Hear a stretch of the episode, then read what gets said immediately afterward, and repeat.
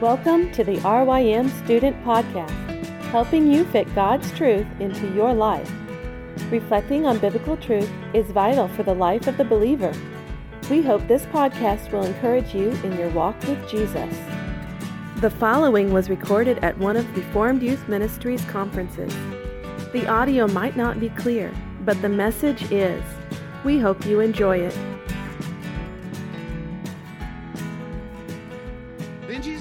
Guy a question. He says, "Do you want to be healed?" Okay, this guy's been an invalid for four for four decades. Okay, if this guy, if this happened today, all right, this guy's been an invalid since 1979. Okay, and Jesus walks up to him and says, "Do you want to be healed?" Now that seems like kind of a stupid question, right?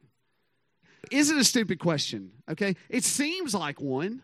It seems like one. Like it seems like he would be like, "Really?" really do I want to walk? Like that. But it's an important question because it tells us something about mercy.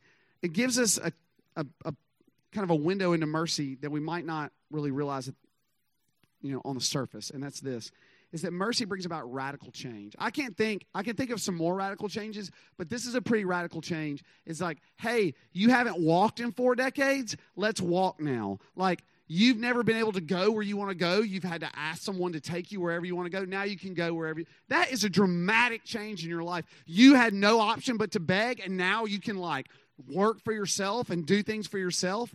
Like that's a huge change. Okay, it's a huge change in this guy's life.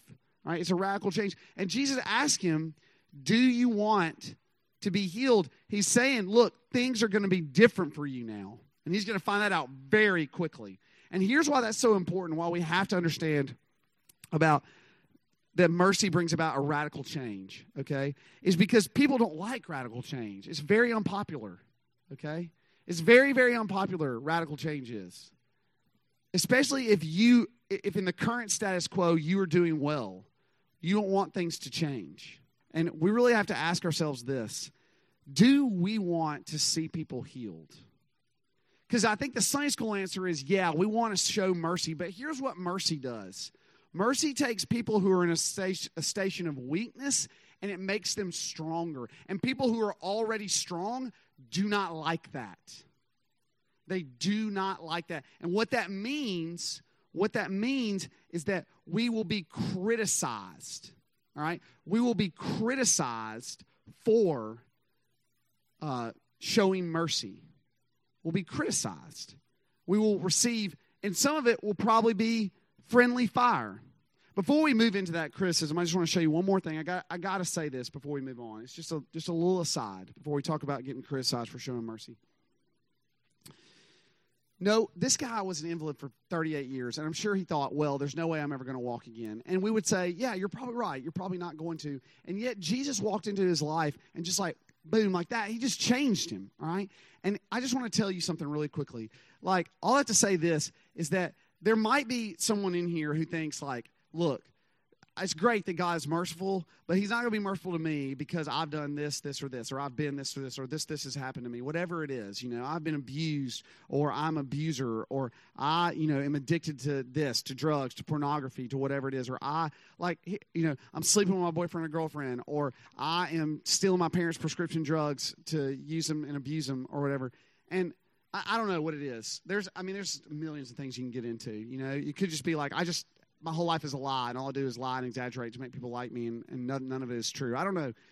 But there's no way that God will ever love me. And I just want you to hear this from me to you, which is this is that there's no bigger lie that you could believe than that. Because this guy was sure that he would never walk again. And Jesus said, You're walking today. And he walked. And if you are sure that Jesus, there's nothing that Jesus can do for you, you're in the perfect place for Jesus to come in and totally change your life. And he does it all the time. John Newton is a great example. He wrote Amazing Grace. You might not know that, but what did John Newton do before he wrote Amazing Grace? He was a slave trader. All right? He did like one of the worst things you can possibly do. And and and God changed him.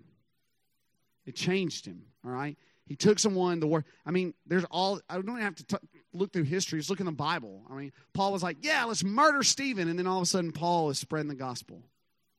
Right? There's no one that's so far gone that it can't be changed. If you feel like you are helpless and that you can't be helped, please see that Jesus loves to help helpless people. In fact, those are the very people he often helps, always helps them.